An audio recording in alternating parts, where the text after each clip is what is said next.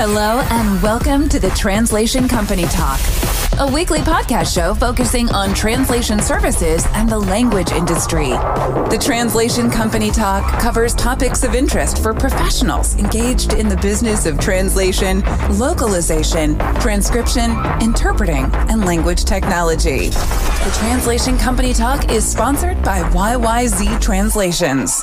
Your host is Sultan Ghaznawi with today's episode. Hey everyone, welcome to the Translation Company Talk podcast. I'm your host Sultan Ghaznawi and today I'm pleased to be discussing an issue that is very important and underrated. I'm talking about cybersecurity in the context of localization. The world has become a much dangerous place when it comes to cybersecurity, yet our industry lags behind in so many ways. We will discuss everything from vulnerabilities related to content transfer encryption, storage, and other areas that impact this important part of our business. It is important because our clients trust us, the language translation companies, with their most important and sensitive information, and protecting that is imperative. With me today, I have Andre Hemker and Mike Mellows, both of them based in Germany. Andre is the executive director and chief technology officer at WordCraft, which is a German language services company. Before that, he was the managing director at Synchronix, a language translation company that's also based in Leipzig, Germany. He is a very technical and technology savvy man. Mike Mellows is the head of translation at WordCraft. He has extensive experience in the field of translation and linguistics. His interest in cybersecurity stem from his experience dealing with clients and day-to-day practices of handling sensitive material. I hope to get their perspective on the challenges we are facing or going to face in the near future related to data security within the localization and translation industry. Gentlemen, welcome to the Translation Company podcast. Let me jump right on to my first question. Tell me, how did you find yourself in the language translation industry? Oh, okay. Well, where do I start? Well, you know, I did teacher training when I was you know, when I was young, and then I noticed that I that's what that wasn't what I wanted to do. Uh, but you know, I trained to be, you know, studying to become an English teacher. You know, in order to find out what I wanted to do, I I went to the UK to work on a construction site, and then I found myself translating on that construction site all the time because it was a German construction company building it in England and all that. So that was basically my first contact so I came back and then decided to study translation. And at the same time, I already formed my first company and uh, I did a lot of audio um, back in the day. So I, I, you know, my company was basically audio engineering. I did lots of audio post production. And at some point, I thought, you know, it might, you know, nobody's combining the two. So uh, yeah, that's that's where, where I started, and that's how I got in contact with a lot of technology. I was computer nerd before yeah, and that's uh, where I'm today. Uh, 10 years down the line. Well, thanks for sharing that background. Uh, very interesting uh, how you came to the language industry, and, and looks like right now uh, you're quite active there. Uh, what about you, Mike? Uh, what got you into the language industry? Um, so originally I studied specialized translation for Arabic in Cairo, and we also had interpreting courses there. And uh, the in- interesting part was that uh, we also were working with very old equipment, um, which we used cassettes to record ourselves, like our interpreting classes, and we had to do everything very, very old school. So um, up to a point where we even translated by hand. So this was a really eye-opening experience because like um, I knew that there was technology out there. So after my my stay abroad, I started to look into different language technologies and also to um, gain some practical experience. And in just in my hometown, I was looking for someone who's offering that like technical localization, also like audiovisual translation and all the processes. And this is where um, I got to Andre, um, who was uh, building a company at the time and uh, needed a project manager. So I just started at his company with all the, t- uh, learned the technical, um, yeah, all, all, the technical traits that you need to know in order to be successful. And this is how I slided into the whole localization industry. Okay, quite interesting again. So uh, I didn't know that you, you went to Cairo Cairo for uh, studying Arabic. Uh, pretty interesting, actually. So uh, let me ask both of you: What is your general view of the language services uh, company or LSC um, landscape today? What top challenges are we facing that need to be addressed uh, before we dive deeper into our today's subject matter of data security? Um, well, I, I, guess it, that depends on uh, what what geographical location you're in. I think the state of the LSP landscape is uh, totally different between Asia, U, uh, Europe, and, uh, and and North America. Um, you know, whilst in North America you have uh, you know a couple of big companies that uh, have a large market share. Um, here in Europe, it's it's different where you know basically the vast majority of the market share is uh, shared between a lot of small and mid-sized companies then you have emerging market markets like uh, like Asia. Um, so I can speak for Europe. Um, it is in Europe. It's still it's still often um, embarrassing how um, how low tech uh, the industry still um, still acts um, in many areas. So I guess for Europe, you know, catching up with technology is like the biggest challenge. In the the US has has other challenges, I guess, where sometimes too much high tech and too much, you know, you know, very early adoption and then technology isn't ready. But you know, I, you know, if I speak for Europe, I guess in Europe that's the we have to play some catch up here. So let me hear your perspective on that, Mike. Uh, what do you think uh, the LSP landscape is. I mean, Andre just mentioned that Europe and North America have uh, significantly different um, different ways of doing things, especially when it comes to technology. Yes, um, I can I can confirm that from my experience.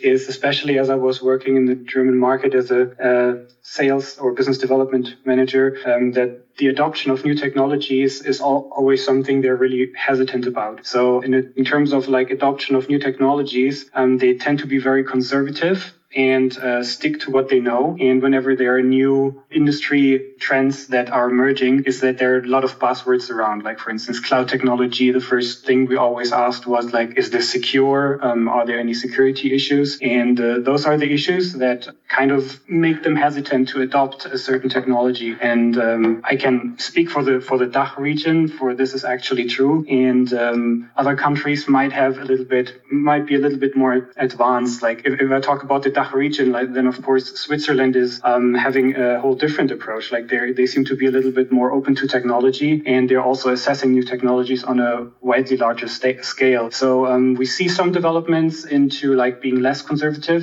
but all in all, like we still have to fight old structures. I think. Thank you for for that perspective. So, uh, as, as, as we were talking right now about Europe uh, and technology moving, or technology's adoption moving at a slower rate than other parts of the world, what is actually uh, the root cause of that? Uh, is it a traditional or conservative LSP model, or is it because the technologies are not made in Europe? I mean, recently a lot of uh, localization technologies has originated in Europe, especially from Germany and some parts of Eastern Europe. What is stopping that adoption or slowing it down in Europe compared to North America? Well, that's a good that's a good one. Well, yeah, it's it's um, you know Germany especially is, is, a very you know it's a very conservative market where especially translation is a lot based on trust and old relationships and um, also you know you should think you know from our cars and stuff you should think you know that, that we're really amazed about you know new technologies and new ways of working. But um, as an example, you know when we do CMS system localization, it is um, most company websites are still manually translated that I came across. And uh, it is, um, you know, 10 years ago, I would have thought, you know, that you, uh, you know, you present those new technologies and you show new ways of working and, you know, you would just kick in open doors. But that's not the case. And uh, even, even today. So it's like we still have a lot of convincing to do. And uh, I guess that is, that is key. We just have to communicate better and, and, and just convince people better. I mean, when it comes to um, cloud technologies and stuff, then we're also fighting against a very bad press that, of course, has to badmouth cloud technologies, you know, 24/7, especially when they come out of the out of the US. I don't know due to political reasons or whatever that is. The problem is that we don't have anything comparable. So for European companies, we either, you know, when when we run software as a service, then you know we don't have a lot of kind of European uh, providers to choose from. So yeah, I guess you know it's like it's a it's a mix between distrust and and conservatism, and uh, yeah, that's I guess I can't describe it any better. And I'm German myself, so I'm still sometimes puzzled about the whole thing. So from what I'm hearing, there is a again a trust issue but then there is also um, uh, some sort of uh, notion uh, or belief that the traditional model has worked and uh, the new technology may or may not work because it's it's untested uh, for that specific entity. But technology can be a blessing meaning it can make your work easy which is the purpose of it or it can be a potential curse. I mean we hear about all kinds of issues related to cybersecurity and, and technology failing so miserably. Is that what is scaring LSCs in general from adopting new technologies, in your opinion? Um, I think it's not really the LSCs who are um, hesitant, but it's also more on the client side because translation, as you know, is always one of the workflow steps that is considered to be the last step in the process um, instead of being adopted like from the very, very early stages of a whole project. So we have very, very structures that have worked in, in the client's view view for for several years 10 years 20 years. So having a little bit different approach like with a whole SaaS technology also all the, the internationalization approaches and all of that is of course something that requires to um, change your old uh, processes in that way. And of course why would you do that if it still works especially for a process that's kind of last step in the line right? And i think there's just um, in, in, the whole industry we have a lot of uh, i don't know um, workshops about that topic as well like last LocWorld there was um, there, there, was a session about justifying your existence as a head of localization in a company, right? Like the whole company, uh, the whole industry is constantly fighting to uh, get a higher uh, prestige uh, in, in, the industry as well. And I think, uh, especially also here in Germany, is that this whole rethinking of the translation process is still something that needs to be done. And this is one major point. And after the rethinking, we also have to think about like what technologies will enable the workflow that we just came up with. And uh, this is very like in these technical times where we have a lot of content management system, different apps and software where we have all our uh, text saved in basically. So that's something that uh, also maybe some people don't really understand. And this is where like professionals come in handy that not only how to implement those workflows, but also make them visible and also explain them very well to the relevant decision makers. Let me let me talk about data security, which is the subject of our conversation today. So we deal with data as language service providers on a daily basis uh, and, and in everything that we do. We process that data into one or more languages. Uh, that's the purpose of, of our existing, basically, to our existence, to, to localize data. So many people uh, through uh, the food chain gets to touch that data, whether it's uh, inside our companies or through our subcontractors and so forth. Explain to me the major challenges and risks that LSCs face with regards to data security today.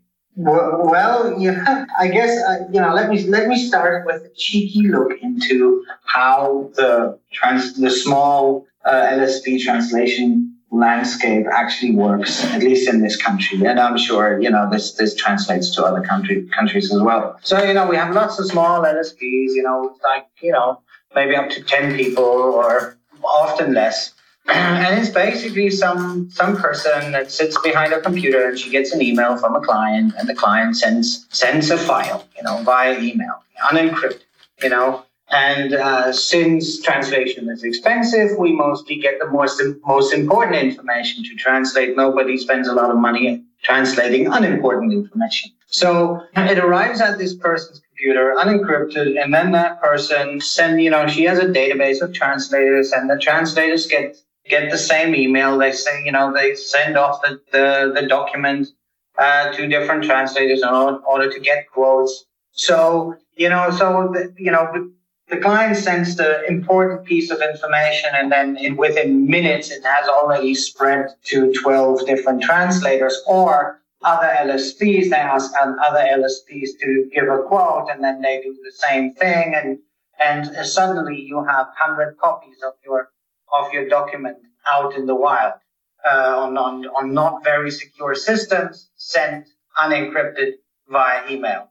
It happens on a constant basis that we get unsolicited emails from other LSPs to ask us for a quote. And uh, just the other day, I had a had a file from a large beauty company um, where they discussed their next year's strategy, and it said in you know in, in big letters it said uh, confidential, and I just get this file unsolicited in my inbox, and um, that is how they work today, and the clients are not aware of that. Absolutely not. They have a very often a very naive idea of how this industry works, and you know, oh, there's lady that I know, and she you know, she treats my data very well, and they have people that do that. And, you know, often, I guess in how they do it in house, I don't know really, but it always worked.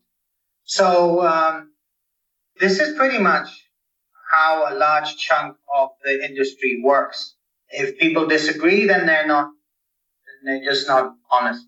So, and the funny part comes when when uh, when you try to do things differently and say, okay, we have a you know, we have a system, software as a service, and it's fully encrypted, end-to-end encrypted. So you upload your documents in an encrypted uh, connection, and we save it on, a, on encrypted servers, and all and all the various systems are actually even in the data center communicate in an encrypted fashion. And then you you can download your results you over in an uh, again over an encrypted connection. But then the, the question pops up, it's like, oh, where's the data? Where's the data? And it's like, you know, it is absolutely fine for them to send out their data via email. And even LSPs, what do they, you know, classical LSPs, what do they do? Then they prepare their packages. We all know the packages that I mean. You know, it doesn't matter what from what system system they come, which are basically which are basically zip files containing the entire file, the entire terminology database, very, very often the entire translation memory. So you're not only sending out what is translated today, you, you are sending out in an unencrypted fashion what was translated so far. You're basically transferring the entire history. We added the other day that, you know, um, translation memory happened to be too big, so um, the other company sent it via WeTransfer. You know, and um, but whenever you say that you know you have a proper system in place, then you know the question comes up: where's the data? Uh, and it's so funny that you know just when we start using systems that are objectively secure or a million times more secure than what than what we were doing in the past. And suddenly the question comes up: Where is the data? Where nobody asked when they send an email, "Where is my data?" Nobody knows where the email server is or what path the the, the IP packages took when you know. Um, and I, I think this is something that we really need to talk about now, where we start, suddenly are now hesitant to adopt systems that are objectively more secure than what we what we did in the past, and um, suddenly we're we're uh, you know we have security fears of lack of security uh, without properly understanding um, how how inherently insecure uh, the, the, our methods were or the, the methods that we uh, are still using.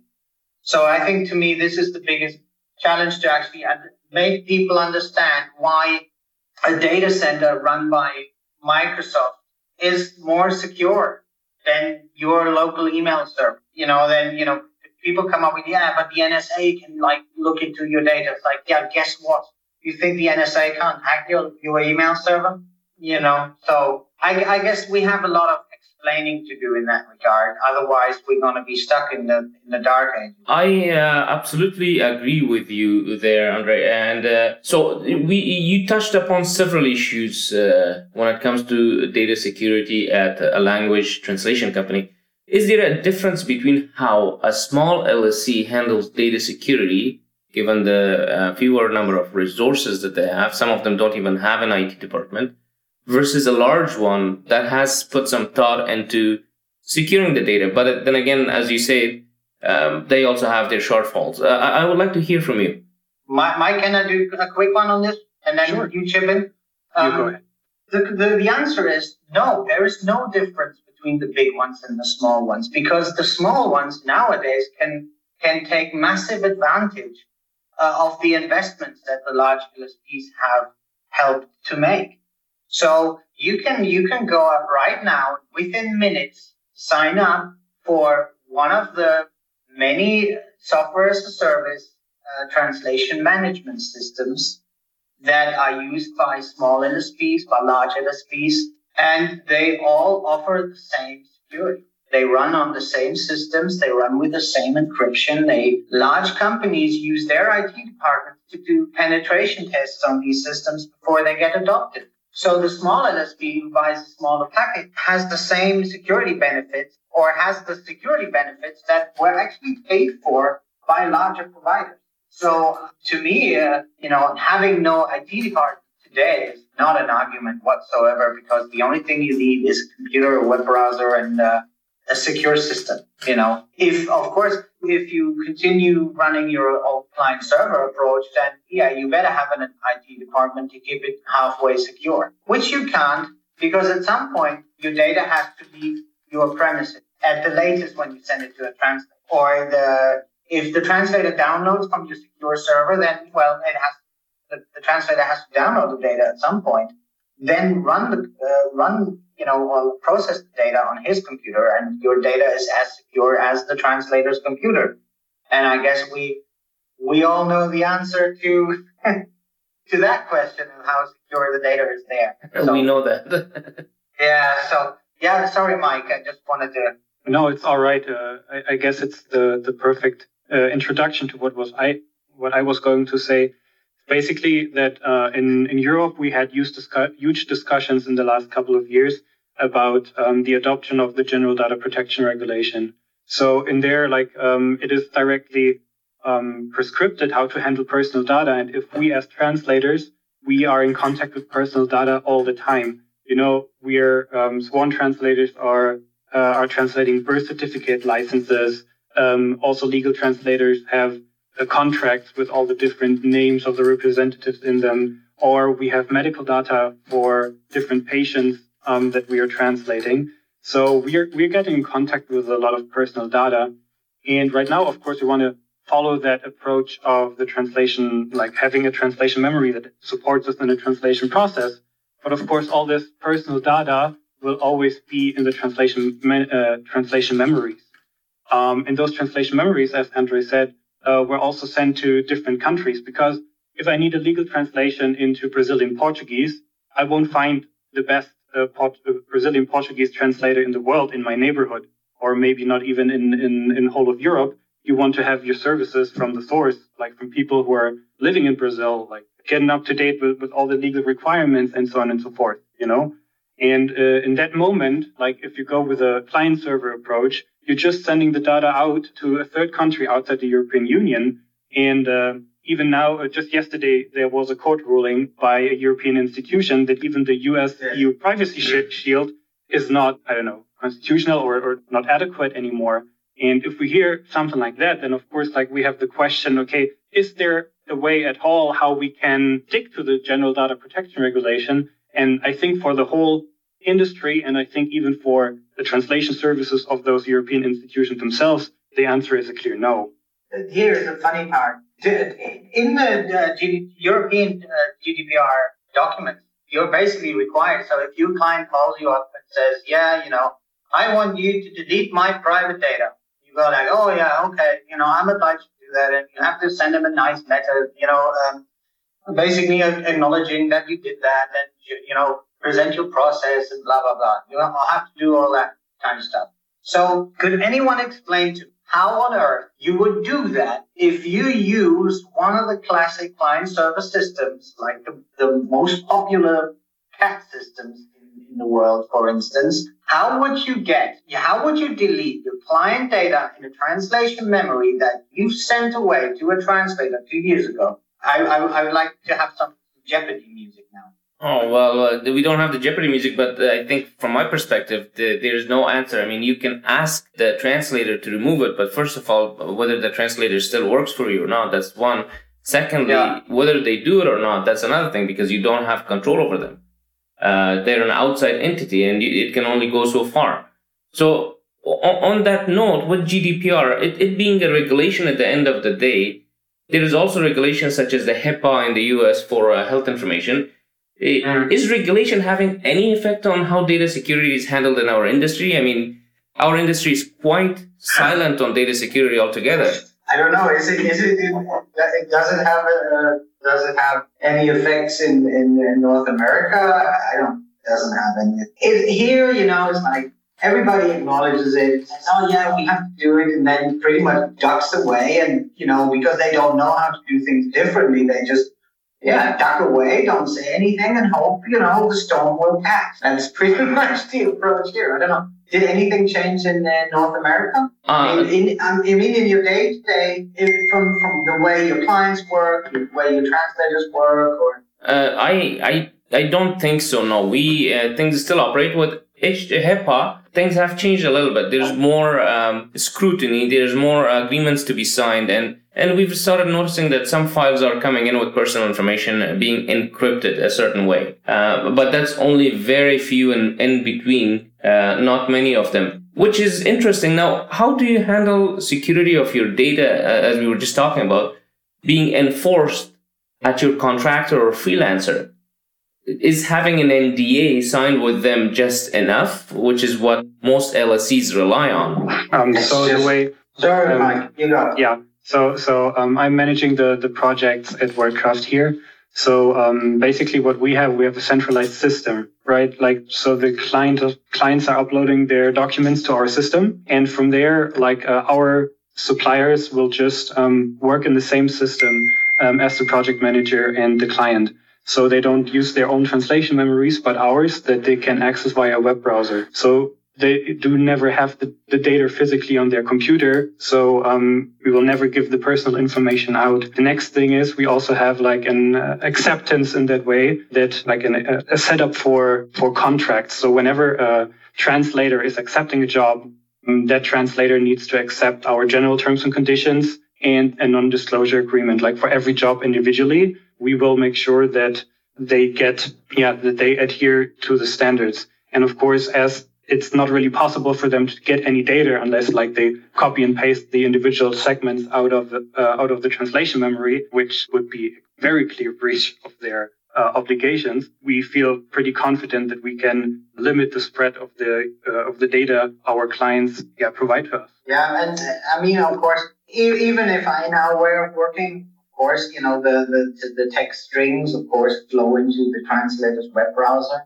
You know, we he has to work somehow. You know, or um, we anyway we try little things. For instance, we can block the translator from downloading the file. And when we create when we create a preview, we make sure that it's actually a rasterized image rather than than uh, an actual file. But at the end of the day, you can only make it harder to you know to basically just you know use and copy the data. But at the end of the day, of course, you have to you know they they have to do their work somehow. But the, the good thing is that we still, you know, and, and still we keep control of uh, the database, the translation memories. I think this is the biggest thing because, you know, with a package approach, you can lose all the data at once and it's very easy to do. And at least, so I, you know, this was why I, do, I adopted this is like the, the maximum that can, uh, that can happen is that you lose the data, that somebody steals the data in that particular job, but they can never uh, just you know have access or use the entire um, memory because that's another thing. You know, uh, I worked as a translator myself for a long time, and of course, translators use those memories for other projects too, and then. Um, it can very easily happen that some things appear in other documents. It's just, if you do it that way, it's just a very dirty. That's how it is. Understood. So now uh, let's talk about tools that, that we can use. For example, encryption. Using encryption to uh, protect files uh, between that, that are moved from a language translation company to a translator or to their client, for that matter, uh, and vice versa. Is that something that needs to become widespread if file file based translation is going to be uh, the norm or trend going forward? Is something like PGP encryption of files good enough, or our industry needs a lot more than that? What do you think? Well, Mike, sorry, just quickly. Um, we have the thing is the, the translator can't work on an encrypted file, right? So what we do is like we have our clients upload the files over an encrypted connection. It's 256 bit SSL, which is pretty, much, you know, it's like It's right. It's actually quite bulletproof. But um, when they when clients encrypt file, uh, the files themselves, like they're basically doing that for themselves because once we have the files on our systems, they get. They are encrypted anyway on the server, but at some point we have to unencrypt them for the translators to do work on them. You know, because they, you know, they the translators has actually to, to be able to read the text, right? So. Um, well, I, I was just I, I, was alluding to the fact uh, of uh, encrypting files within the transport mechanism. So let's say if uh, you were sending a file to me, you would be encrypting it, but then I would have the, the decryption key, and then I could open the file, do my work if it needs to be translated, and then encrypt it and send it back to you. That way, in the middle, at least there is some safety. How we do it is actually you get a login and then you log into your server. Okay. And you down you download from there and you upload to there and uh, we don't actually have any translators anymore that are allowed to not use our internal systems to do their work. So uh, only in very few exceptions we allow people to work on XLIFF files, for instance. Um, in 99.9% of the times, they are obliged to work in our system. And basically, the, the the CAT editor is an, you know is basically an encrypted API to our systems. So the, the data never the, the original files, you know, you upload the files to the system, they stay on there, and then you you know we generate the translated file and you download that from your end. And um, our me- measure of security is basically um, uh, a login process. That's similar to what we have in, in our company where I work. Yeah. Um, we we are trying to move. We've moved away altogether from file-based translation where things were handled offline, and but yeah. you can't avoid it. In some instances, for example, the translator uh, needs to do something offline because they are inherently in a country where internet is not reliable, electricity is not reliable, and you have to make exceptions. But for those exceptions, we go beyond that and we apply PGP type uh, encryption on the file, send it over, uh, and and you know the the idea is that in the middle at least it's protected, but then the safety and security of the uh, translator's computer is beyond our um, our control, yeah. and and that's yeah. Uh, something yeah. that we try to mitigate with with understanding and, and educating the translator. Um, so let's let's talk about moving on a little bit. Uh, I would say that a big number of uh, or a big chunk of our uh, language translation community is either not aware of data security issues or they don't pay attention to it because it has not really caused a big problem for them or for anyone for that matter. Is it ignorance or lack of awareness? Mike, your. That's a very interesting question. So just just looking at uh, at the industry, I think it's it's mostly ignorance. Like um, we have some people will hate. I'm I'm. You I'm plan planning to go to Gala. no, but um, if you look if you look for instance uh, on the ISO norms, right? Like uh, ISO 17100. I mean, this is basically the gold standard for uh, the translation certification. And um, if you actually look through the headlines, like the main chapters there, there is no chapter about data security.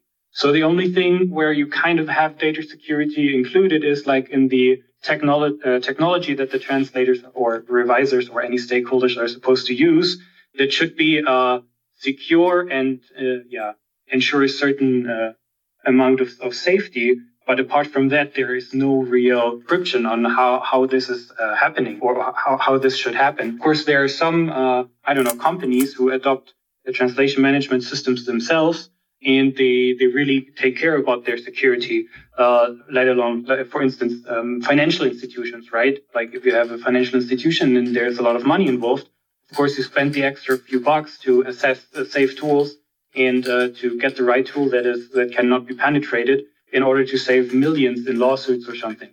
So the, the, the question here is really, but for, for the LSP or, or LSC uh, landscape, I really don't think that this level of awareness is really uh, there on the big scale. Unfortunately, or yeah, yeah like this, yeah. it's ignorance. I, I, I, I, thought it would be an argument for clients, but you know that's another that's another that's another bummer, really. It's like you know I, I really have to say that in the last couple of years, um, I I thought that offering a high level of security would be a USP, which uh, not really. I mean, it's like you know, if you discuss price a thousand times, then you might discuss the data security maybe once. So I don't, I don't know. It's like this is Europe, or this is, I guess, Germany. So I don't know. Uh, it would be interesting to hear how how it how it works in the North America. I can't speak for that. Well, uh, yeah, that's that's an interesting point, but uh, it's not much different, except when you're dealing with a government contract where uh, data security is um, somehow uh, stipulated in the agreements that you know if you're dealing with sensitive material classified as a secret level or protected, then uh, you will need to work on a computer that has a password and that computer is kept in a room with a lock and key. So yeah, well, which is basically every computer, you know, every. I mean, what office doesn't have computers with a password and and and locks on the on the door? I mean, like this is. I mean, if that's the security standard in times of the internet, then you know that's that's no no good. And mostly, I mean, this is same here. You know, when you work for um, you know for public sector, mostly they just want to see your ISO stamp or something, but you know, it doesn't mean anything, does it? Well, that's the thing. I don't see much awareness about this in the industry. I mean, even if I'm looking at uh, industry events like Localization World or Gala, there's a lot more focus on things that haven't really changed much, such as translation quality, sales practices, and other things, which, which are great. We need those in our industry. We need a lot of yeah, talk about those. But this is a very critical topic, and especially today with technology being so advanced and data breaches being, you know, a norm in, in, in a, every industry, basically. Even clients at the buying end are not concerned about this. It takes only one incident for this whole thing to blow up, and hopefully it doesn't happen. But in order to be proactive, that's why we are having this conversation right now. Why is that? How can we change that? Mike, can you can you you you Mike showed me an example today actually from uh, an, an, article. What was it? Was, was it translation.com or something? Yes. I mean that, that might be a nice and little analogy. Yeah, like basically what happened three years ago um, was that um, you could use uh, the MT of translation.com and uh, Google Google the the source text and they will appear uh, they would appear in Google. This is also a different also a different topic that we haven't touched so far actually that yeah that, that also third party systems that we're using are also like storing the data and um, some some people who might still use google translate for certain language pairs.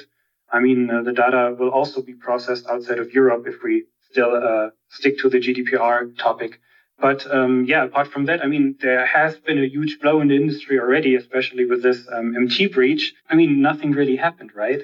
Like i think it has to be like a, a paradigm change also um, make it a topic like on the on a huge industry conferences, like on a constant basis, and maybe even have uh, some providers take uh, actions and develop some some solutions for some of the projects that uh, are supposed to be solved by certain legal requirements, right? Why why I said that was that. Uh, for instance, at the last Gala conference, like the vast majority of, of sessions and topics was about AI uh, you know, machine learning. So, so we, we, you know, we spend so much time discussing how to send the data out to third party systems to, to so, you know, to in one way or another, you know, lighten, lighten our load. And, you know, um, but I can't recall a moment when we actually discussed what it means to send all our data. You know, it's like, uh, it's, it's great that we put, that we discuss possibilities. Absolutely. I'm all for that. I'm, I'm a, I'm a, possibility nerd is great. Uh, at the same time, we do need to talk about uh, implications, you know, and we, and if we have, you know, if our only concern is sending the data out over, uh, over fiber to whatever country and to whatever server, um, then at the same time, we need to think about what it means for, for our clients' data, you know, and, uh, of course, we do not want our, our data to be, you know, our clients' data to be searchable in Google after. I, I guess we can all agree on that, right? Absolutely. So I'm glad you brought up that example. I read about that uh, a while back. Uh, that's one of the cases where things can go wrong. Uh, I mean, I can think of so many different scenarios. For example, uh, you know, uh, the MT being one of them, TM itself being another one. Uh, I've heard that some uh, freelancers share TMs with other freelancers. Obviously, that's in breach of their agreements. That's that's another uh, you know uh, exposure that shouldn't happen. And then there is man in the middle type attacks where um, someone could be sniffing the data. We talked about this. Uh, there are ways to mitigate that. And then we've got state actors who are really interested in data for specific companies in Europe or North America and we've noticed recently that there's been a lot of uh, conflicts happening as a result of that. And, and our industry plays a role in that because we don't oh, handle anything other than data. So uh, give me some other uh, scenarios of where things can go wrong, where people haven't thought of uh, risks and vulnerabilities. To be honest, if I was a Secret Service, uh, and I'm sure I'm sure the secret, you know, now there's a couple of Secret Service guys, guys who are chuckling away because you know, it's like, haha, we've thought of that like 30 years ago. You know, we beat you to do it. Seriously, if I if I would want uh, to get internal information from uh, large companies that do business worldwide, I wouldn't attack, try to attack their internal systems. I would just attack their LSP. I mean, it's everything contract, everything important, new technical documents everything. There's so much stuff. Everything they really care about gets translated, and um, and we store it in a fashion that, that you make you make it even searchable in different languages, and you use. it. I mean, it's like for for uh, for the Secret Service or something. It must be great to be able to use keyword search so so effectively. So yeah, I guess I I guess it's you know rather than speaking about particular things. Um, I think we have to we have to really reassess um, certain technologies that we're working with. Uh, I think we should move away uh, from file-based, especially unencrypted file-based exchange. I think we should move away from a client-server approach. Um, um, client-server approach. I mean, like with you know traditionally, it's like, oh, this is our translation server, and and all client machines with their locally installed software uh, uh, um, connect to it. Um, I've been saying that for 10 years. Um, I, I, think it's inherently unsafe and we have to reassess that and uh, the industry should move on to more uh, advanced technologies, especially because we're only dealing with text and not with video production where we, you, you know, deal with gigabytes of data. We, we're still talking kilobytes in our industry. So um, I have very little understanding why we why we're still working with with inherently unsafe systems. So there's basically, you know, we have to think about like, well, how can we keep the data central? How can we protect this central location? How can people connect in secure ways to these central locations? And how can we uh, make use of latest third-party technology whilst at the same time um, at least keep the data in, in, in, in an environment that, that we at least understand. Um, you know, so there are many MT providers uh, that do offer like sort of special contracts or like private service or even companies like Microsoft offer your personal MT engines, you know, and I think if we only start not sharing the MT data with every basically training a global MT model with our data and basically making the data available to everyone at that point. I think there are a lot of high impact things that we can do that don't require creating new technologies. Uh, it, it only requires a change in, in, in, in mental approach and uh, using what's available right now. And uh, even, and this is a call out to the large, you know, TMS providers that still work with that old technology. I think you, you guys need to uh, seriously sit down and uh, yeah, think if, if if this approach is still valid in ten years. Uh, I agree with you hundred percent. Uh, but let me actually uh, mention something that is a little bit outside of um, uh, the standard scope of security when it comes to language translation companies. So things such as ransomware attacks have become commonplace today. Uh, I don't know if it has happened to any language company, but most LSCs don't have an IT security team in place to mitigate something like that, an attack that could expose sensitive data. while that's very commonly happening, uh, we hear about that in the news every day. Is that something that an LSP is at, at the risk of? I mean, again, we are dealing with very sensitive information. As long as you use a software service based translation management system, you're basically under almost no risk because you know they're basically just accessing website but you you know no ransomware would be capable of, of bulk download downloading um, a large database of translation. You know, this only applies if you if you run everything on your local machine. And uh, I just, you know, in the, in the in the question before, I said why I believe this is an inherently insecure approach. Every time you run a software on your local machines with files on your local drive with um, you know a database running on your local machine then then that data is as secure as your local machine and i do believe that, for instance, AWS, you know, Amazon AWS or, or Google, uh, the Google App Engine or, or Microsoft Azure, that these guys do a better job at protecting that data than, than I possibly could, even with an IT team. Absolutely. So, uh, again, there is a way to change people's mindset, and, and that's not happening in our industry. Cloud computing is still getting a bad rep. As you said, in, in Europe, people have uh, certain sensitivities.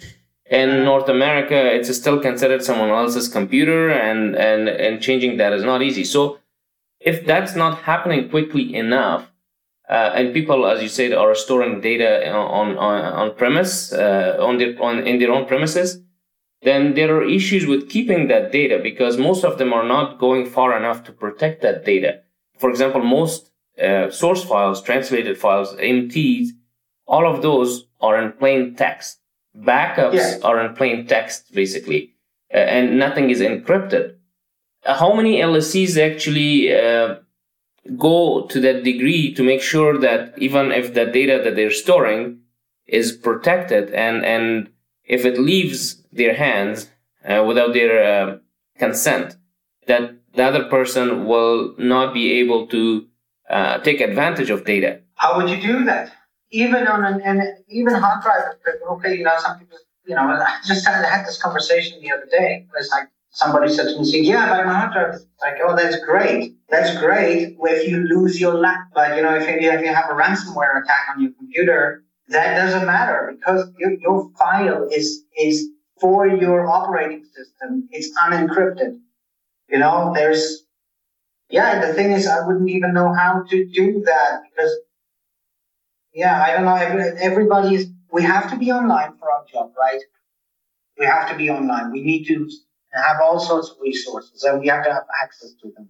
So you have a lot of people that need a lot of access to the internet and can be, you know, and um, yeah, that it just creates a security threat. And you know, you can have the best IT team if if uh, someone in your company opens a stupid email and it happens to be a very clever clever worm or something, then well, tough. Mike, what's your take? Sorry.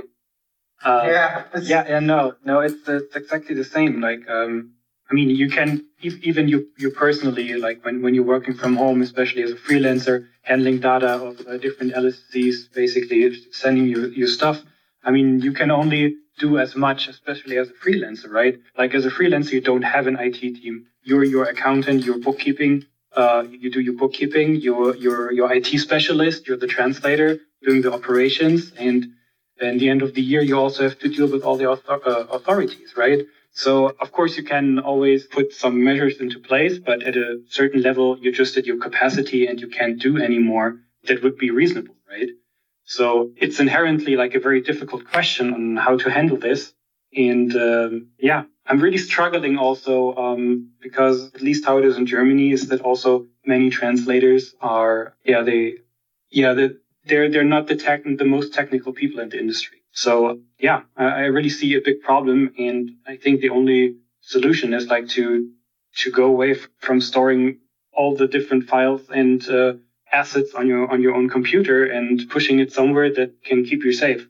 And this is also what what Andre mentioned beforehand is that Azure or um, like Microsoft and all the other providers, they can uh, they can ensure a certain degree of uh, security that you just can't do on your own when you're um, working on your computer. do what you do best, outsource them. Yeah. Um, get yourself as one of the good software as a service based translation management tools or make sure that companies that you work for or, or, you know, as a company, you know, your LSD, just make sure they're using such a system and then, and then you already know that, you know, it's like, of course, always, there's always a security risk. Of course, you know, no system is 100% secure. But at least you know you're miles ahead of what you've been doing in the past. Uh, so absolutely. concentrate on what you do best and just buy into uh, an extensive security, you know, into an in, existing security infrastructure. This is this is the advice, the only advice that I can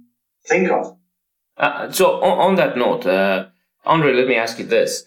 Now, when a client trusts you with data, uh, I'm no no lawyer here, so I'm just guessing. They yeah. probably have an agreement with you, or they assume that you're protecting their data. Now, if you're going to uh, move that data, if, if you've moved it to a third party, such as a cloud provider, whether it's uh, one of the major ones, or you're dealing with a cloud-based uh, um, translation infrastructure like a TMS or um, even a project management system that's cloud based. Uh-huh. Now, have you delegated your responsibility of protecting the data to your third parties who are um, or, or the, yeah, but, but, yeah, we have a service level agreement with all of them, and um, and uh, data protection is part of the service level agreement. They in turn have a service level agreement with um, the actual data center providers, with mostly you know, now now it's we have to make a distinction between the, uh, a data center provider where you like buy rack space or you know where you actually buy virtual machines and stay you know and storage and and databases. Um, and you know these providers in turn then have um, in our case it's Microsoft Azure. All our data is in uh, Microsoft Azure data center in Amsterdam. And they in turn have an SLA with them and uh, if you want to be our clients, we have to insist that we agree that uh, we feel that the data uh, is, is, secure in Amsterdam uh, in the Microsoft premise. If if we, if you don't feel that way, then um, we we can't we can't really help because uh, you know how many infrastructures do you keep in place uh, for people? And we try to reason with people, we try to explain, but we had a few cases where people said it's like no in that in that uh, in that case we can't work together. But th- that's i guess the price of doing business. You know you, you have to stay true to yourself and say okay then you go, you go someplace else and i hope for you that your data is more secure there. Understood. So oh, to continue on that question to continue that subject. So as a language service provider you have contracted third parties to do the work which could potentially be uh, freelancers, which is normally the case uh, because some people have internal translators, some people have outside. And their work habits or practices and what they can do is beyond the LSE's control, basically. So some probably believe that it is not their problem if a freelancer has an issue with their computer. Although you, you are hosting your data at a third party, you've done your part to secure it. Now the freelancer is trying to do the work. Uh, maybe, um, you know, their computer is is hacked or something has happened to it, it's compromised. How do you manage that part? Like it's it's, it's still outside your control, but you're now uh, in charge of protecting your client's data, but your third party has somehow uh, neglected to, to, to do their job.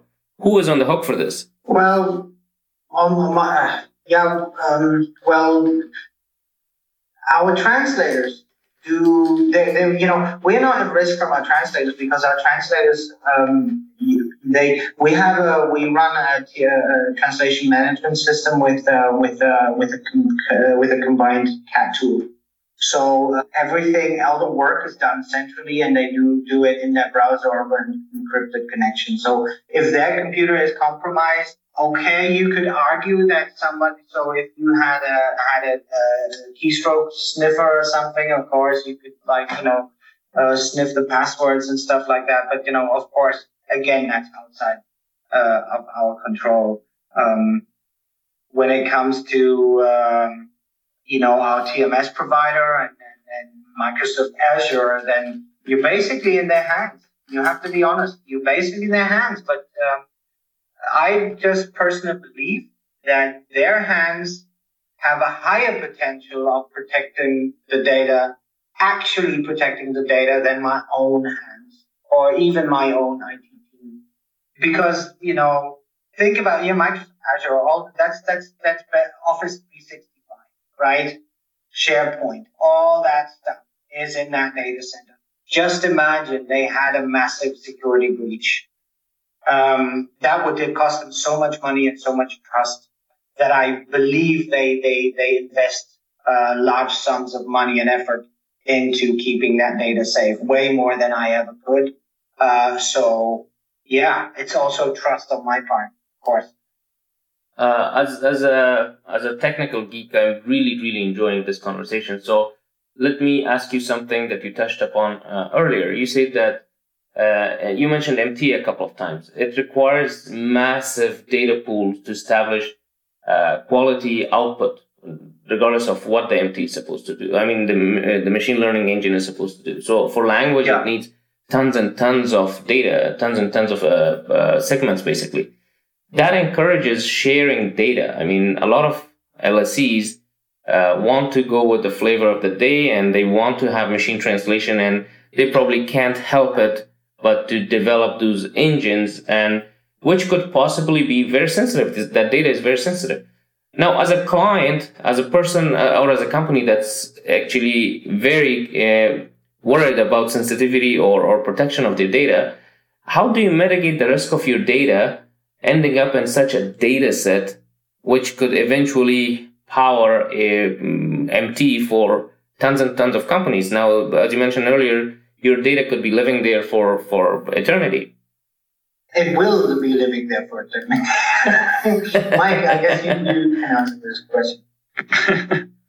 yeah, yeah. In terms of MT, I mean, there's always it's always a little bit difficult because I think also you, you touched this with Istvan in in your last uh, podcast uh, in your last po- po- podcast. For LSCs, it mostly doesn't really uh, make sense to have uh, an MT that that comprises of a data set of different clients. So you have like a a big client, let's say, that uh, sends you a certain certain type of text, like certain legal contract or something. So very narrow domain, so that uh, an automated MT really makes sense for uh, for yourself. But of course, um, if we're thinking about corporate uh, so um, corporations who um, would like to have their own uh, trained machine uh, machine translation, then of course um, we're also getting to to the problem like away from the LSD scope where of course it's it's exactly the same thing as Andre said, like the the, the trust that they basically need um, to their provider, um, that the uh, the data is not misused in any way. And uh, I mean, the only thing you can really do as as a company, you can you can stay safe with the contract. Uh, you, you make contracts, and you have to believe that the provider that uh, you're using is basically sticking to that treaties and doesn't use the data for anything else like there, there's no real uh, traceability, right? Like what happens to your data? Of course, you can access your uh, your MT provider engine and see like uh, okay, what kind of segments are stored there. But what you don't know is like where else it might be stored or where it has been sent to. So uh, in, in, in that sense, uh, the only thing that we really can do is trust. Right? You're also training the machine mind. That means that the machine might think that uh, a certain question is is to be answered a certain way that you fed it. So uh, you're basically teaching the machine what to say so that it says what's in your client's document, pretty much. That makes sense. I mean, there's only so much you can do. And, and uh, as a responsible LSC, obviously you are supposed to keep your client's uh, data in silo and, and protect it uh, just like you would protect your own data, just like you'd protect your um, uh, passport, basically, because you don't mm-hmm. want to get for it to get in the wrong hands. Um, I mean, I, I, mean, also like uh, just recently, we also discussed this today with the fall of the EU-US Privacy Shield. Actually, or like right now, we're kind of in a legal limbo, right? Um, yeah. We, we we we are not supposed to use any American products anymore, third-party ah. systems. So um, we would have to use the European ones, like if uh, for MT, like uh, I, I, guess the only real MT engine uh, or MT system that we could use right now is uh, DeepL because it's European, and not not talking about all the other third-party systems that have been developed in uh, in, in the US or uh, yeah. Yeah, so, DeepL, um, Mike, DeepL uses uh, your data to train the, train the engine. Exactly, and then we have the same problem, but they're doing it in Europe, so it's okay, I guess. Ah, um, right. so, um, so we're we're basically right now, especially now, that's a great coincidence that we have this talk today. But actually, like we're not supposed to do anything with American products from yesterday on, right? Well, that's only going to deepen the the divide between um, companies when it comes to data protection, technology adoption, and even uh, yeah. best practices to uh, to, to yes. get things done properly. I said that right at the beginning. It's like it's like we're not only fighting against uh, conservatism, not like in a political sense, but you know, in, in, in a adopting of technology sense, but also against a lot of bad press that is very often very ill-informed, very uninformed, very superficial, and it just like you know, it's like it's like telling my mom about evil internet, and she's gonna go like, "Oh, I'm not to use that evil internet because I don't know what what the hell evil things is gonna do to me," you know, and and and like, yeah, we're fighting against a lot of shallow discussions in the press as well, and uh, I don't know if if that's a fight that is easily winnable.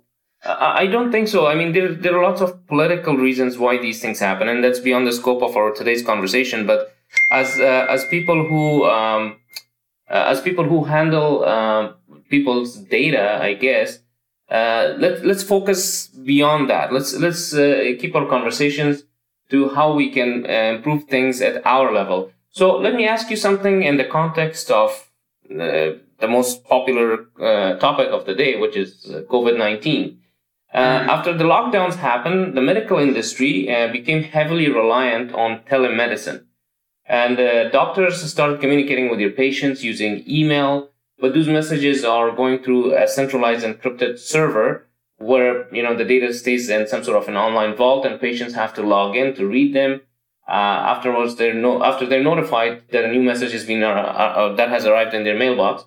Is that something that we could implement in the translation industry uh, and and how hard would that be? Because looks like the medical industry was very quick to adopt something like that. So uh, basically, basically, what what you can still do in, that sense is that uh, you also have your own sharing systems, right? I mean, uh, not everyone has to rely on on those systems like like or I don't know like different file sharing systems that, that are public.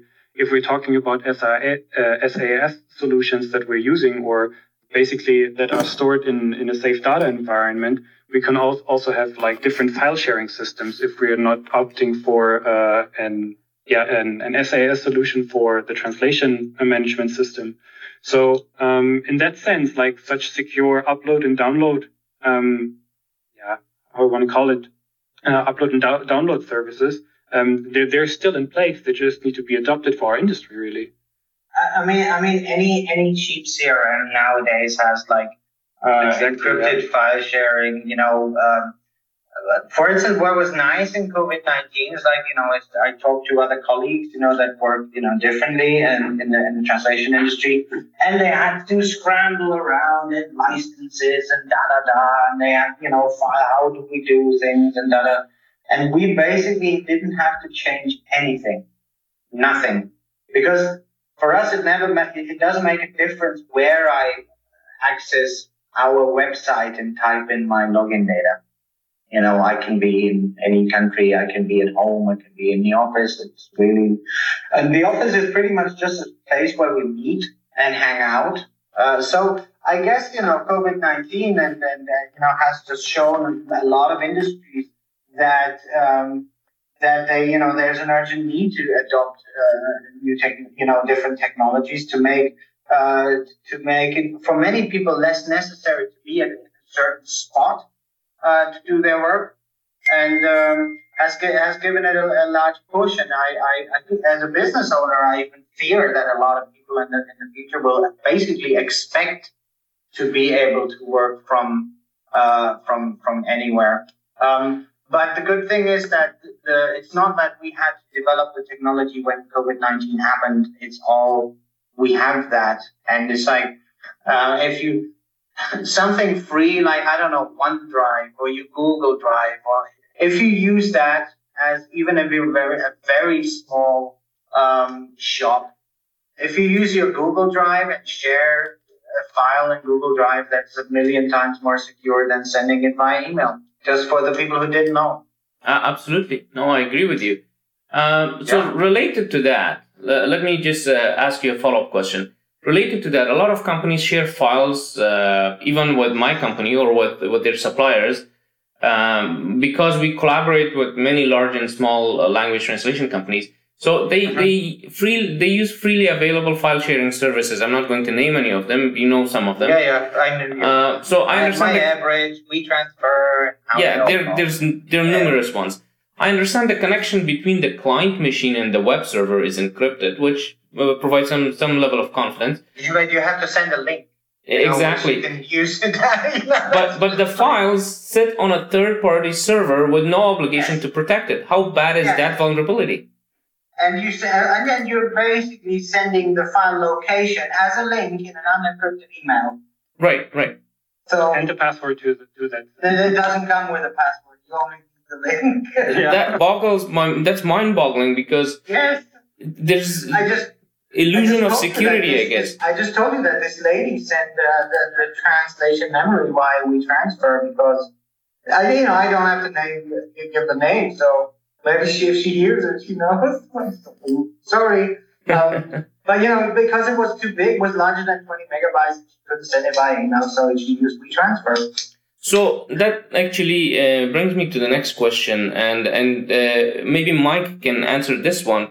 So since you ha- you are dealing with clients a lot, uh, uh, and in your business development role, you've done it in the past as well. Most of the time, uh, a change, especially in our industry, gets enforced by the client community. Uh, our industry has been slow yeah. when it comes to adopting te- technology or changing practices. It looks like the client community or the buyer community is not much worried about this. Yet they're the ones at the highest risk. Why is that? Why are they not worried about it? Um, I think that's what I also mentioned before is that uh, they don't really don't think about translation so much. Like you know, if you if you create a file, if you create a website, mostly like they they don't pay any thought about like internationalizing it or translating it um, later down the uh, down the line. For them, it's just uh, the last step in the in the process. And of course, there's uh, very little awareness um, even in bigger companies, on how uh, the translations are actually done. Like no one knows the processes, and, and no one knows like what kind of tools and, and workflows are in place. So I think um, the, the, the big thing here is really uh, unawareness of um, how how the whole industry is working, and in that sense, like they don't really have yeah they don't really have like put any pressure on their providers. Um, and in that sense, like you only have really industries or countries where data security is a very big topic. Let's, for instance, say Switzerland. Like in Switzerland, everything has to be very secure, like Swiss servers, um, um, Swiss Swiss providers, Swiss Swiss Swiss Swiss. You know, like they're they're really like uh, focused on the data security that everything stays in the uh, in the country. And um, also there are some industries, like I mentioned, the financial industry before, or the medical industry, that kind of have the mindset of uh, data security. But for uh, a lot of a lot of different industries and companies, I think it doesn't even pop into their mind that the data they have, yeah, is handled uh, by a local service provider, a language service provider, and then sent to uh, 12 people to to receive a quote. So it's just like this aware, this kind of awareness is just not there.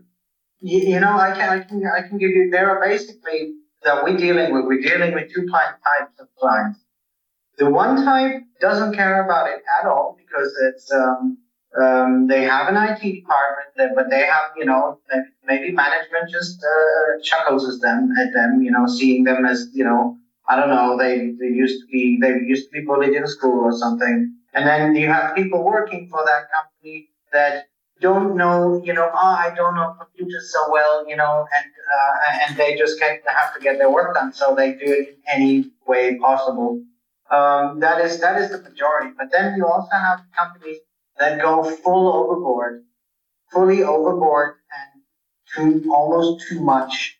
We have one client where we're trying to uh, uh, where we're trying to connect a, a web, you know, trying to translate a website, and it, uh, the process of of allowing the web their web server to uh, to talk to our server is still is taking a good 10 months now and it's still not working because we still uh, don't have the necessary uh, firewall rules in place. So for fun, funny enough, you know, these are, these are two types of clients that we're dealing with. I couldn't give you one where I would say, you know, this is like a reasonable, that they run a reasonable level of security. Okay. Yeah. And uh, you're right. Again, earlier I mentioned that it only takes one uh, incident for people to wake up.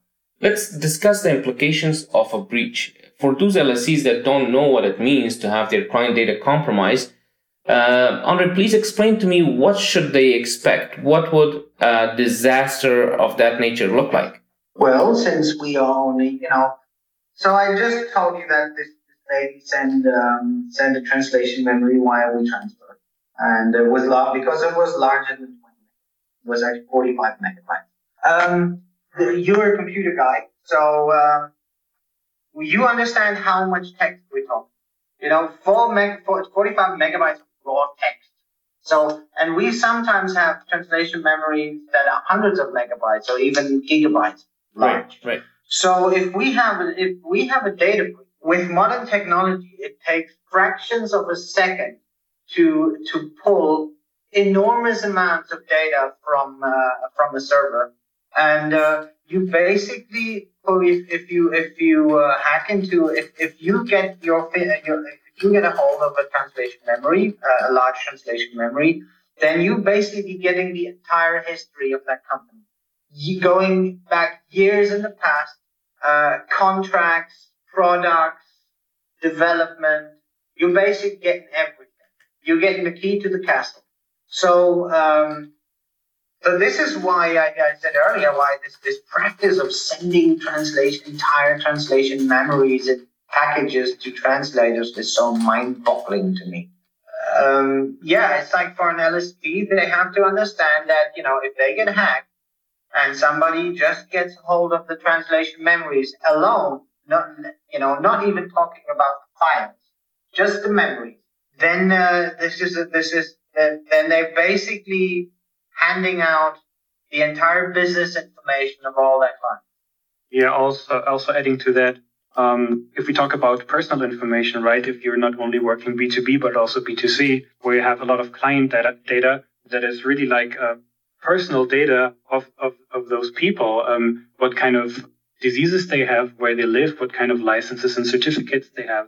You know, this is all very sensitive information.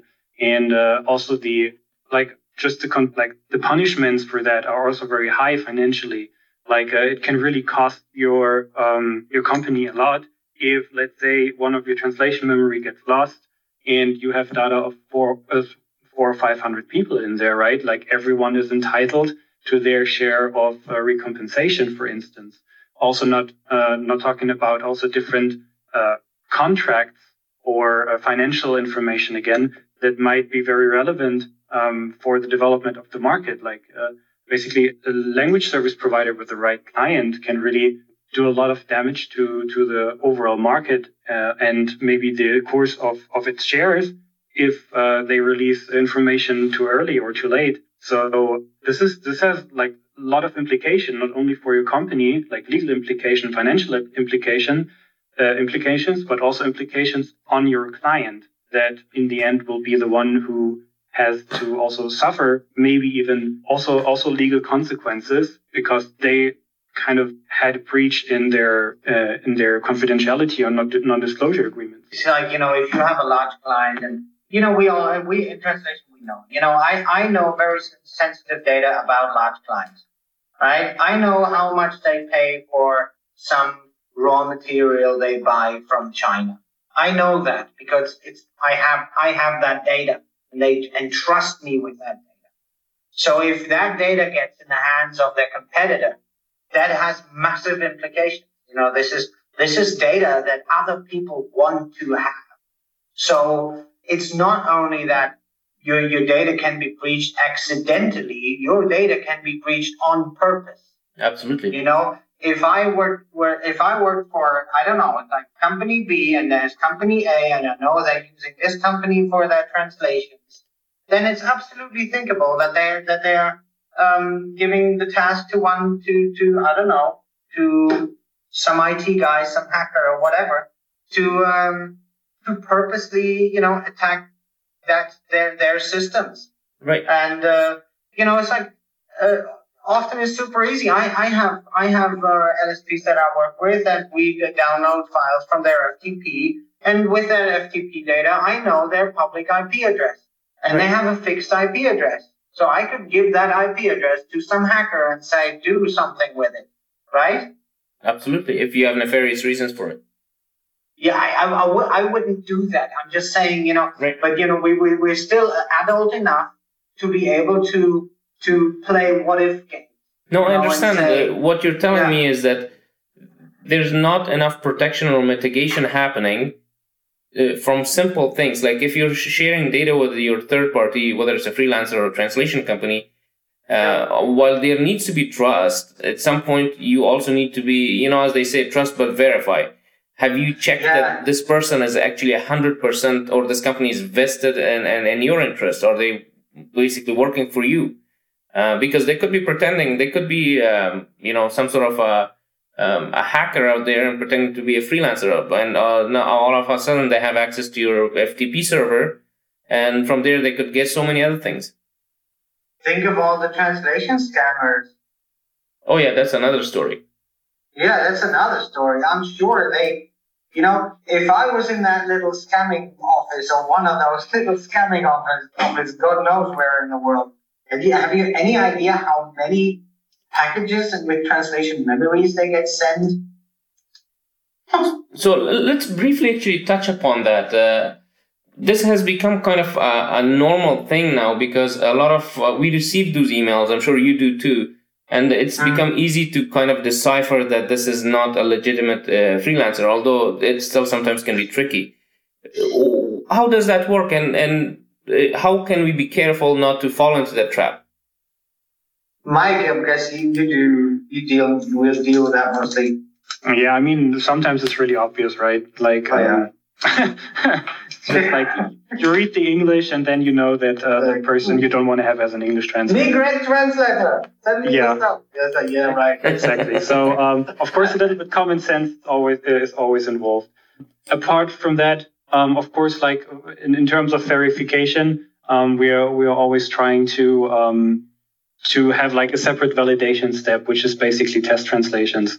So whenever we get um, small uh, small projects that um, we know will be publicly available and they're they, they don't have a high confidentiality rating. So let's say you have a press release about I don't know press release about something that happened last weekend. The water know. prizes. Yeah, you just know, changed last week. So it's yeah. already known. So so it's already known. It's public knowledge. So we what we are basically doing is we we send like uh, four or five of those little uh, translation requests that will like if, if something happens to that, it, it, won't hurt anyone. And then we will have a verification process um, with our proofreaders, like how the translation quality is and all of that. And then of course we decide um, if we want to continue um, working with with that specific uh, client. And this has mostly proven very, very well because um, we also want to use, um, yeah, just tasks that, that are actual projects and pay the, the, trans- the translators for the test.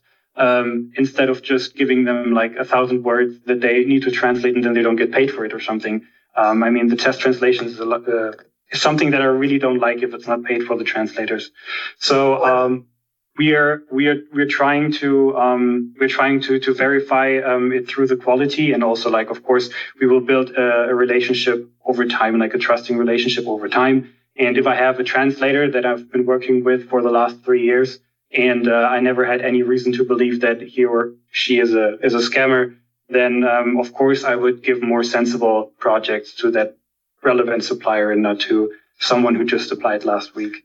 What also works quite nicely is like uh, forcing them to work with your CAT tool because these guys are into quick bucks and not into learning new systems. So you know that really that really gets them um, where they go like, nah, can we do it? Other, you know, they, they don't want to do it, and then that's a good indicator. Um, if someone is willing to invest, you know, you know, a little bit of time into something or not.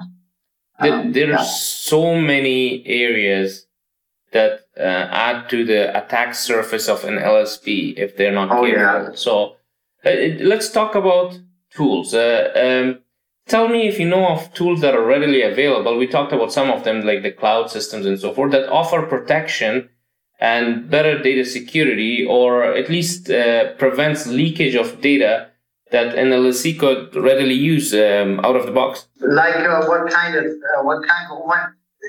Um, the the technology landscape is so large. What what are we exactly talking about? So the standard tools that an LSP uses, for example, we use tools for getting our work done um, for translation. So we have TMSs, we have CAT tools, we have project management yeah. tools, and then we also have things for communication. You know, um, uh, for example, Microsoft Office Online is, is, the de facto tool for for using inside the company. So, in your opinion, do you know of any tools that you could recommend for people to start using now that has that offers better protection for them? Yeah, I mean, it's like the, the what we're using is uh, we basically have project management, uh, CRM in terms of what we need for invoicing, invoicing, CAT tools, all in one tool. Uh, it's all one and the same system, so uh, I don't even have to worry about data going from one place to the other.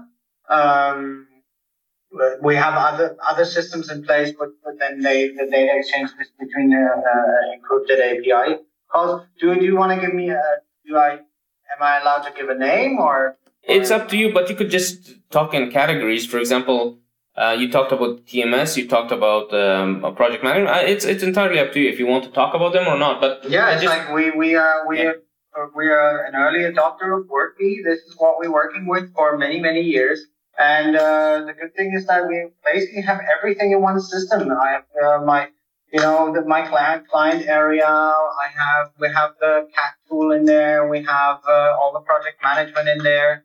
We keep the client data in there. We have the invoicing in there. So the good thing about that is like we at least have one area where everything is basically in one box, and you actually have to get into the DMZ of that box in order to uh, to do anything. And the other great thing is like if you have a single system, is that your access right management for different users, because that's another thing you have to think about, uh, is central. So you can basically decide what kind of user is seeing what, and this then these rules then apply across the board rather than in a single system. And you always have to make sure that you know you have basically puzzled the access rights together correctly. And then you have things like single sign-on, you know, which is then in turn uh, connected to your domain. Um, oh, this is getting very technical. I'm sorry.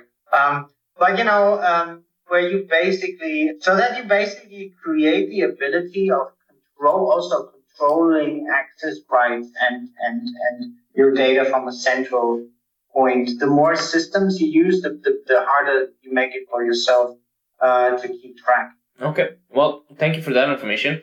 Now, let me ask you about today's technology that translators use.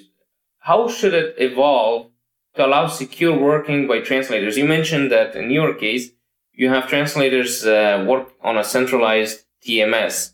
Uh, mm-hmm. Data does not live in their computer. Data gets shown to them and they provide their output and save it into your centralized TMS. What are some other practices uh, or technologies that can improve over time to offer better uh, data security? Well, you know, the, the main thing is that, you know, we have end-to-end encryption, which we already have. Oh, oh, I can think of one. Oh, I can think of one. And I, I, I met these guys uh, two years ago in Washington on an, on an exhibition in Washington. Um, it's an Israeli company and it's, it's really cool. They, they offer a service. I can't remember the name, but it's, it was a, you can, I guess you can Google, you can Google that. But what I really like, they offer throwaway virtual machines, uh, where basically the trans, oh, so, so you could set up a workflow where the translator basically accesses a throwaway uh, virtual machine. That virtual virtual machine is uh, closed, so they can't send off emails or anything from that. And you can have them access maybe local software, but um, ideally just a, a, web browser on that throwaway virtual machine. Uh, and what I liked about the idea is that you basically just have people work through a window onto a computer then that shows you a web browser and you can basically even if you attack that system you know it's a throwaway virtual machine and you know in the next that is gone. So if in a very high secure environment that's what i would do. Can you still make screenshots and do ocr of course. I mean there's always a limit to uh, to what we can do. But you know that that is one thing where I thought like, you know, where, where we could even like, uh, even make our processes, uh, uh, more, even more secure. But apart from that, we're doing end-to-end encryption. We're doing 256-bit SSL. Um, all the, the database server, uh, communicates in an encrypted fashion with the, um, with the other elements of the software. I Apart from that, I wouldn't know how you could improve that process. If you work on a, in, a, in a classic environment, that's a different story. I um, think with with the advent of technology, that that will also change. So the more tools and possibilities uh, become available, then we can think of the applications and how can they improve. Um, yeah. So let's talk about best practices. Uh, where does a translation company start to develop and implement a cybersecurity strategy? I mean, every translation company owner has a marketing strategy, a business development strategy, or um, even uh, strategies for you know five-year plans. They, they they plan on on how to expand their business or or an HR strategy. But cybersecurity is not top of mind for them. How can this get started? Well, they, it's like when you build a house it's like saying, you know, how do you implement um, network cabling to your house? Well, you have to think about it when you start building your house. You you have to implement it straight from the bottom, really, and really go through all your processes and assess what you're doing. And uh, that, I guess, you know, this might be the biggest reason why uh, the implementation still shows so poor in, in many in many respects, because um, I can imagine how painful it is if you basically have to tear down the house in order to install network cabling. You know, if that's the metaphor that is, you know, uh, not too cheesy to be used. Um, yeah, you really have to start from the beginning. And I, I guess, you know, uh, uh, think about, you know, think about adopting secure systems. Just pick one from the market. Um, just pick one from the market and start from the, from the bottom the minute that you basically move security outside of your premises, the current state of your IT system doesn't matter as much anymore. And then you can, you have time to revamp that. And, uh, I guess, you know, if you run a normal Windows domain and you make sure that, you know, you run your updates and uh, and you have uh, you run you know anti- good antivirus software, I think um, you're not doing too bad. But you got to do that. Otherwise, um, if you continue the way that we just described earlier, then yeah, you, you, you shouldn't be surprised if you have a massive data breach at some point. Right. Because be basically just basically just asking for one. Right. Yes, and I mean, and I mean, the, the, the problem is also like that, that most companies are just, or most companies, I don't want to generalize, but that some companies are uh, also just, you know, working in a day in, day out. Like they just uh, keep doing what they're doing because it has been working for the last couple of years. And uh, as we already established, the clients don't really uh, demand a, a, change in that regard. Uh, but to just maybe like stop and rethink what you uh, what you're doing and how you're doing it, and put the whole cybersecurity issue um, in a holistic appro- approach. You know, as as Andre said, like tearing down down the house. It might be that you have to adopt new technology, that you have to change your processes, and of course, um, if you're working um, in in a, for for a language service provider or in a language service provider, that yeah it just has all the the structures established and have, has been having them for the last 10 years.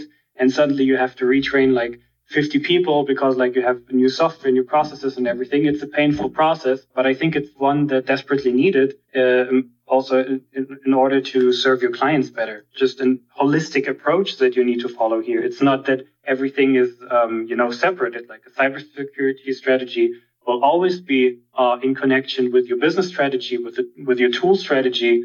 Everything is, is, is connected in that sense.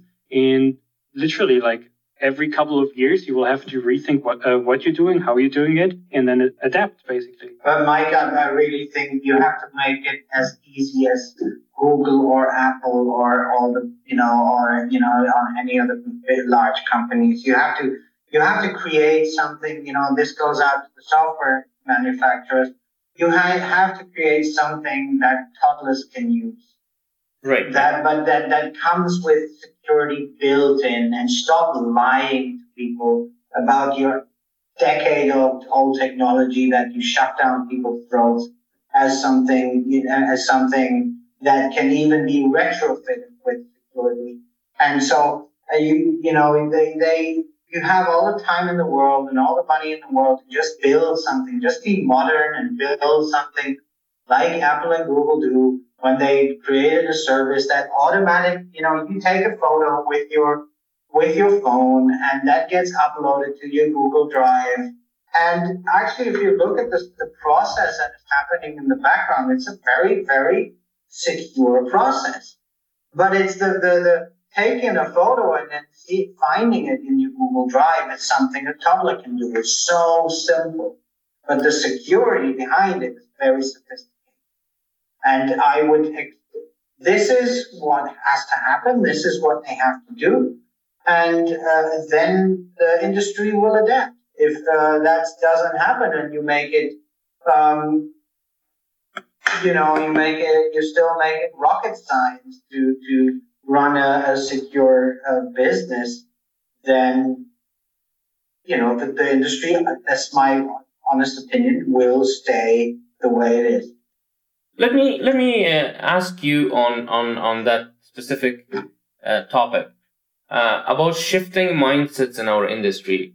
Um, what I mean by that is that uh, the new generation that is now taking over the LSC community, most of them grew up with the likes of Facebook and Twitter and Instagram, where sharing is a common thing, and some of those people are now moving into uh, managerial roles. Nothing wrong with that. I mean, they're bringing fresh perspective. They're, they're looking at the world from a different angle, but they are also a little bit comfortable with the idea of sharing. Now, that opens up lots and lots of problems. I mean, compared to the previous generation where everyone was uh, worried about privacy and data security and so forth. Where do we start with changing people's mindsets to make sure that security is top of mind. Uh, it starts with education, in, in my opinion. Um, but but as a language translation company, how do you reach out to your customers and, and educate them and show them the value that you bring to them with the security that you offer to them?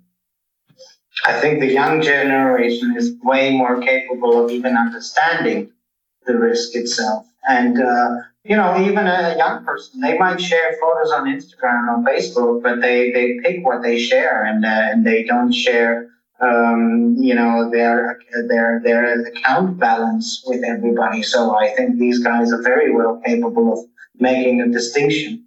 And I mostly find like the older generation to say, yeah, nah, nothing's to happen. You know, it's just like, um, I, I think we have a lot bigger chance now uh, to to have this shift in in um, you know, mentality, mentality, mindset. Yeah, I was fishing for a word here than than before. Um, I don't think that you know. Of course, they, there's you know super eager eager to adapt uh, machine learning, and of course, you know, any anybody who knows anything about machine learning that is that um, there's not to learn much to learn for the machine without data. You know, so we don't even have to talk about machine learning right. if the machine isn't fed any data. So, um, so I guess we have to live with the fact that we can that we either have, you know, um, reap the benefits of machine learning and uh, agree to share some data. We have to find, I guess, they're just you know find ways to in in contractual and then and then the third parties also have to deliver that security um, that that we find ways to pick what we share, how we share it. Um, for instance, right now we are working on um, um, we're working on anon- anonymization. So, for instance, sharing sharing unfiltered uh, client data, you know, um, with a with a machine learning system is a massive problem. Um, if you can or could anonymize that data, meaning that names, numbers, everything, everything that has bears any any meaning, any real meaning can be filtered out.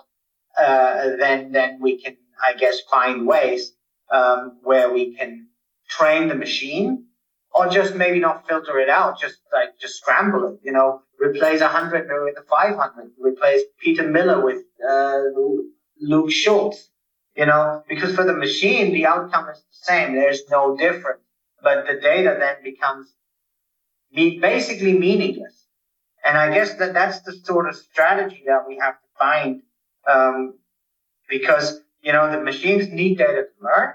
Right. We have data. We can't use that data unfiltered for the machine to learn. But what we could do is basically render the data meaningless in a business or data data protection sense, but keep the data as valuable for the machine as it was before. If that makes any sense. Absolutely. You understand what I mean? Yeah, I, I do. So you were talking about redacting information from uh, the corpus before it goes to the, the yeah. data set. Now, how do ideally, other ideally yeah. replacing uh, uh, with replacing it with information that has the same um, information of value to the machine, but it may not no, be real. No, no, any real world value. Absolutely. How how do how do other industries, in your opinion, handle um, data anonymization and redaction? Uh, I'm sure we are not the only ones struggling with this problem right now. Hmm. You might. Do you know an answer? I, I don't think anybody does. Good question. Like I can't think.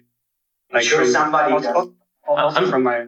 I'm sure, in my opinion, like uh, the medical industry, for example, uh, oh, where yeah. they, are dealing with privacy a lot, so they have to have come up with something. Is uh, the medical translations that we get still contain all the data? No, no, I'm not talking about the medical translation. I'm talking about the medical industry for example, they use data uh, from patients to um, create uh, large corpuses uh, for diagnosing all kinds of problems, right? So, mm. how do they anonymize their data? You know what? I if I would have known uh, that we talked about this before, I could have asked a friend of mine who is the head of a, a, a, a the company that make hospital software. And you know what? I'm gonna. Uh, this is some of my homework. I'm gonna ask well, um, that opens I, up uh, an opportunity for a nice webinar. Um, and at the same time, I think we all, at the end of the day, have to use the same technology. And basically, machine learning right now helps us anonymize data because, uh, uh, you know, I can, the thing is, I can find uh, social security numbers or or credit card numbers or IP addresses or MAC addresses with a simple with a simple regex search, right? right? But names, I can't. So machine learning is pretty much the only the only is basically the savior here because that's the only technology that I can think of apart from a person that could tell if, if something is a name or not. Well, when you're talking about gigabytes of text, you can yeah. only uh, look at anonymizing data algorithmically. I mean, there's no way for exactly. someone to sit down and go through that. But how would you how would uh, uh discriminate between a name and no name uh, with with traditional al- algor- uh, algorithms? No, with uh, traditional algorithms, of course, that's not possible.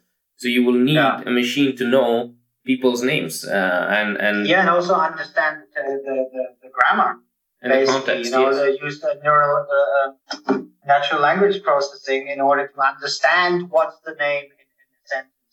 And uh, yeah, you're gonna have a hard time doing that with traditional uh, algorithms. Absolutely. You know. So also, let's also let's when shift. we when we look at some some sorry. Um, no, go ahead. When we look at some some naming schemes, right? I mean, the name Paris can be the city, or it, it can be the name, right? And in that sense, it will be really difficult for the machine learning um, to distribute or, or, to distinguish between um, Paris as a name or Paris as a city, right? I mean, um, it, it, it, it's, it's a name that, that occurs very often in, in, in different kind of certificates or data sets. And um, basically, there there's a lot to, to be considered here. Um, natural, not... natural language processing can help you if the sentence goes, "I live in Paris." Exactly, exactly. You know, just just just to, just to add to that. Uh, absolutely. I live with Paris. That's different.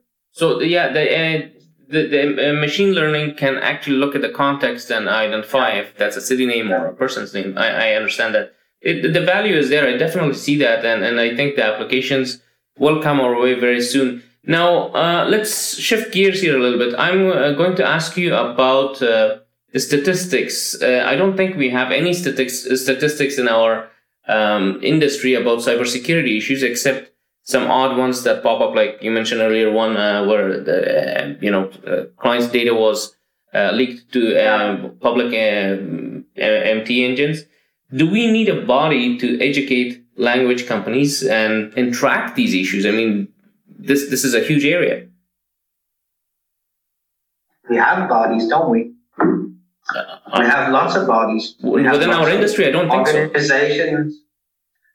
No, it's like no, it's absolutely no. Uh, but I, you know, we have to bring these topics into these organizations because right. I don't think we need another one. Um, but uh, yeah, I mean, um, I don't know. Let's do a, a, a session at uh, Gala or LocWorld about this topic, or or um, have an article in uh, I don't know things like Slator or Nimdzi or whatever they all call. You know, we we all know how they call. You know, there are many of them, uh, and I guess this is this should be the approach to actually make you know to make people start talking about it. I guess that's that would be a nice start. Right and and and this is why we are having this conversation today to to just um, you know raise awareness uh, and get people to talk about it now uh, we talked about the ISO 17100 standard, which talks about uh, data, uh, I mean, translation quality. Mm. Do we need a standard uh, in the localization industry for data security, data transport, or, or um, you know, maintaining data and so forth?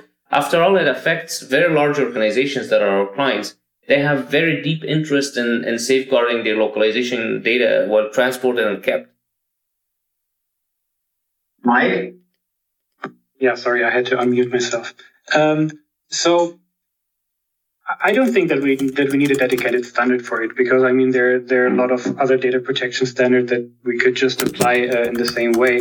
I think um, that what we mentioned before is that uh, different industry organizations really give some guidelines or maybe like appendixes, um, their own appendixes to this ISO uh, norm in order to to really educate the different uh, language service providers um, about that about the topics. Maybe even like um, establish some use cases that are usable for them, and uh, also in, in in terms of uh, also uh, companies that that consult different different entities in the industry um, to just have a, dedicated manager that is uh, yeah proficient in that that kind of topic and also knows um, how to proceed for different uh, use cases but because of course the security um, the security is, is or the security requirements of each company can be very different um, considering the or based on the client bases they're serving.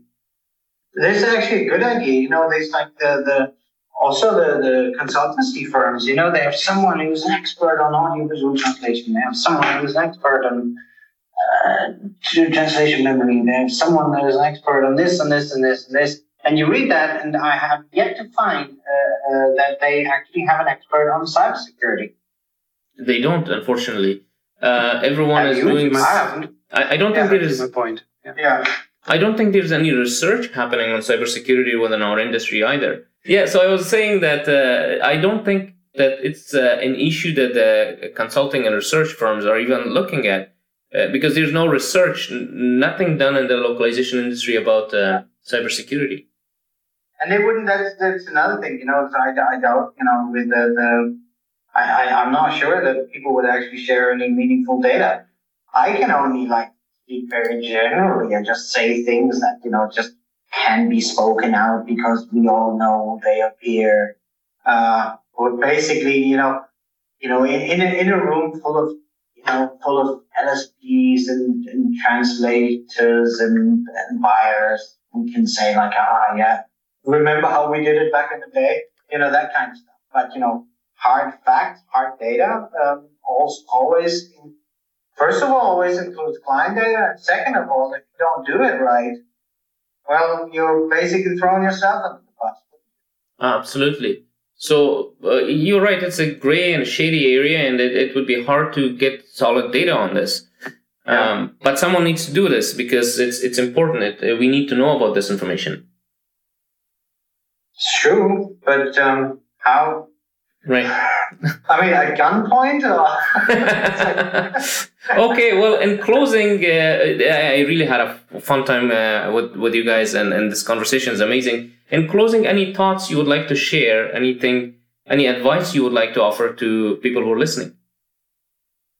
Um, yeah, just maybe for the young generation that goes to university right now and still, you know, still don't know the industry and, you know, find their ways. Just be open minded when it, just learn new software, learn new technologies, and new technologies often come with a better security than older ones. And just, um, yeah, educate yourself. Try to educate yourself about these things as long as you're young because then it's less painful. And, um, yeah, I, I think, you know, it's a generation because I think this is a generational change.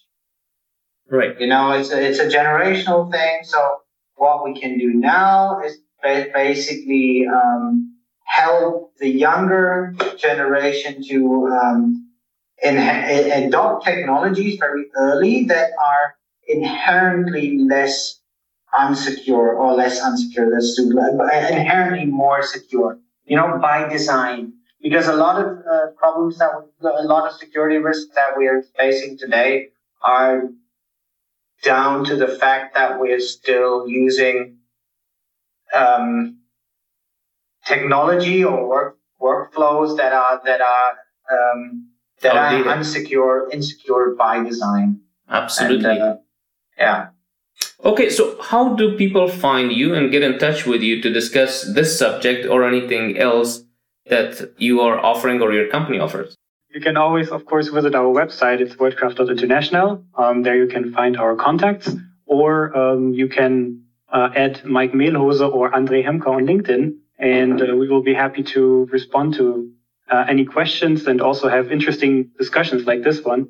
I mean, uh, we just met on LinkedIn last week, and now we're yes. right. I mean, I mean, language people are not mostly actually really nice, nice people.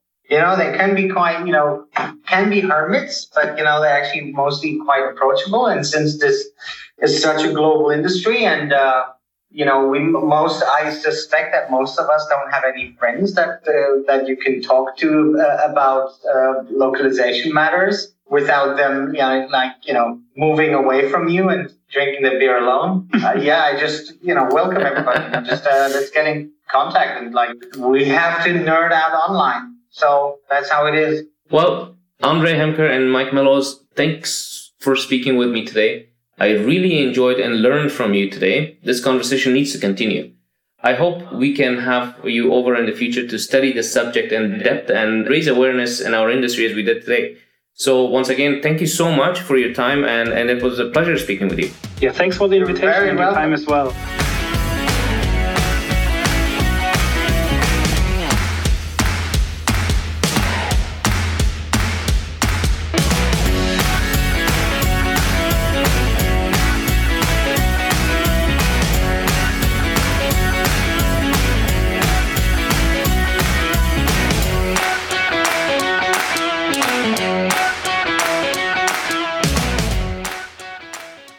And now it is our product review segment.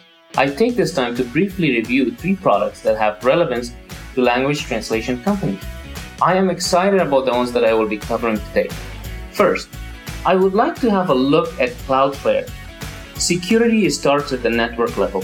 Cloudflare secures and ensures the reliability of your external facing resources such as websites, APIs, and applications.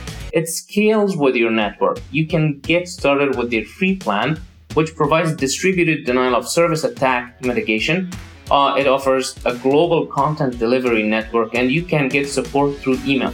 They have other paid plans available for people requiring more advanced features and support. As an organization that manages its own web assets, your business technology management may find Cloudflare to be a useful tool in keeping your operations online without worrying about cyber attack related downtime. Cloudflare itself has had some downtimes and issues in the past. I would give Cloudflare a 9 out of 10. Dropbox is an online storage service this tool is relatively safe and secure for file transfer. The system encrypts upload and download links, and files can be shared with authorized users. Using their basic plan, you can get granular permissions to specify which files are allowed for use by which users, perform remote device wipe, send files that are as large as 2 gigabytes, lock files, apply watermarks to documents integrated with Office 365, and many other features. I think Dropbox is a great product and I would give it a 9 out of 10. The third product I'm going to review today is Norton 360.